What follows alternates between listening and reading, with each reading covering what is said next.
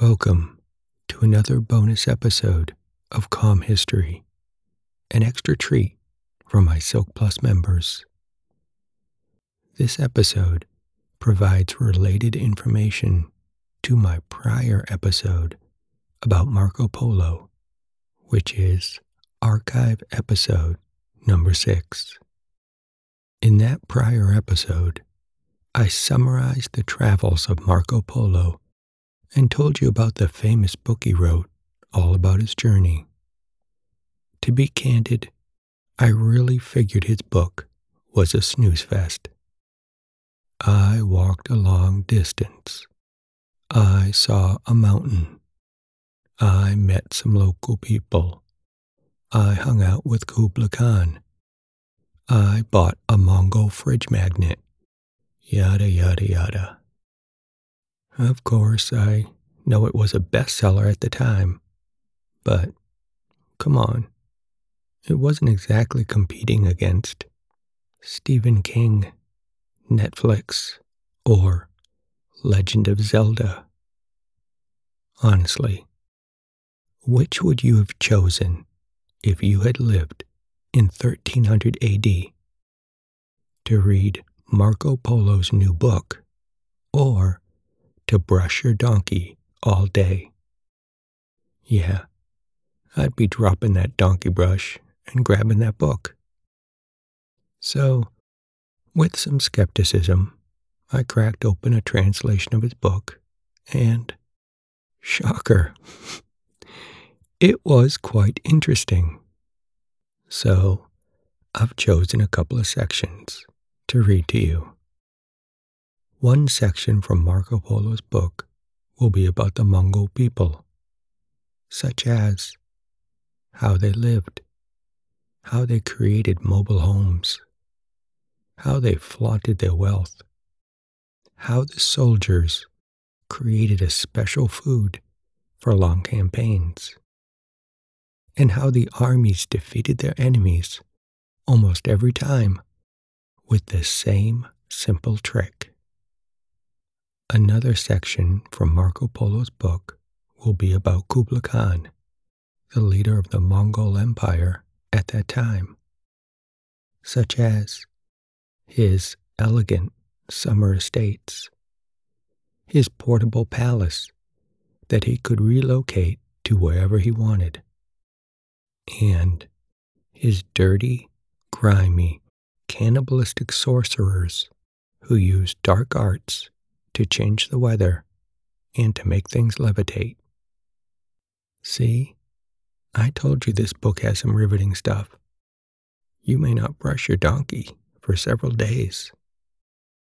Marco Polo also describes Kublai Khan's main palace in such a way that you'll be able to have a clear vision of the protective aspects of the outside, the magnificent layout of the inside, and all the beautiful sights around it. This palace makes Disney World look like Plymouth Rock. All right, let's climb inside my time machine of tranquility to hear all about the Mongols and Kublai Khan. I'll begin by giving you a general background about the Mongols and Kublai Khan, and then I'll read you the fascinating details from Marco Polo's book. I hope this episode distracts and relaxes your overactive brain squirrels. The Mongols and Kublai Khan. In 1300, Marco Polo published his book about his 24 years traveling through Asia along the Silk Road. This famous book gave Europeans their first comprehensive look into the people and customs of the Eastern lands. Today, I'm going to read you a couple of sections from that historical book about the Mongols and Kublai Khan. Although I'll first begin with a general history of the Mongol Empire, starting from its rise and ending with its fall. I'll even include a clear explanation of the difference between Kublai Khan and that other famous person with a similar name, Genghis Khan. Okay. Before the Mongol Empire existed, there were just a bunch of separate tribes living all over the place. Specifically, these areas were within present day Mongolia, parts of Siberia in Russia, and in the northeastern area of China. These separate tribes all lived under separate rulers and often fought with each other. For example, the Tartar tribe and the Kaya tribe were fierce rivals with each other. But all that was about to change. Around 1206 AD, or CE, the leader of the Kaya tribe unified all of these tribes, including their rival tribe, the Tartars.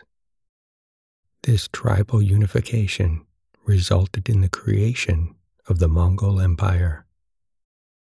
So, who was this man who unified the tribes and created the Mongol Empire? I bet you can guess his name.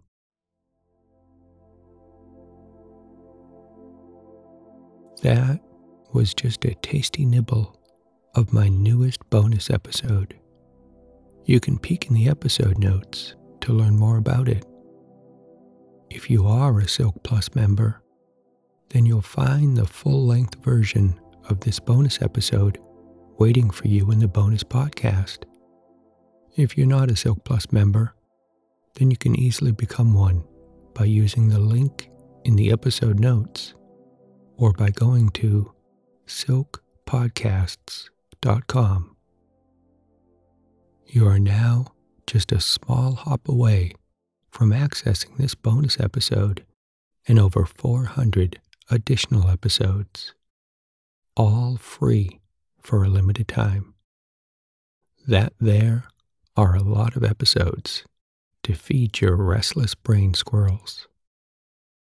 Nom nom, nom nom nom.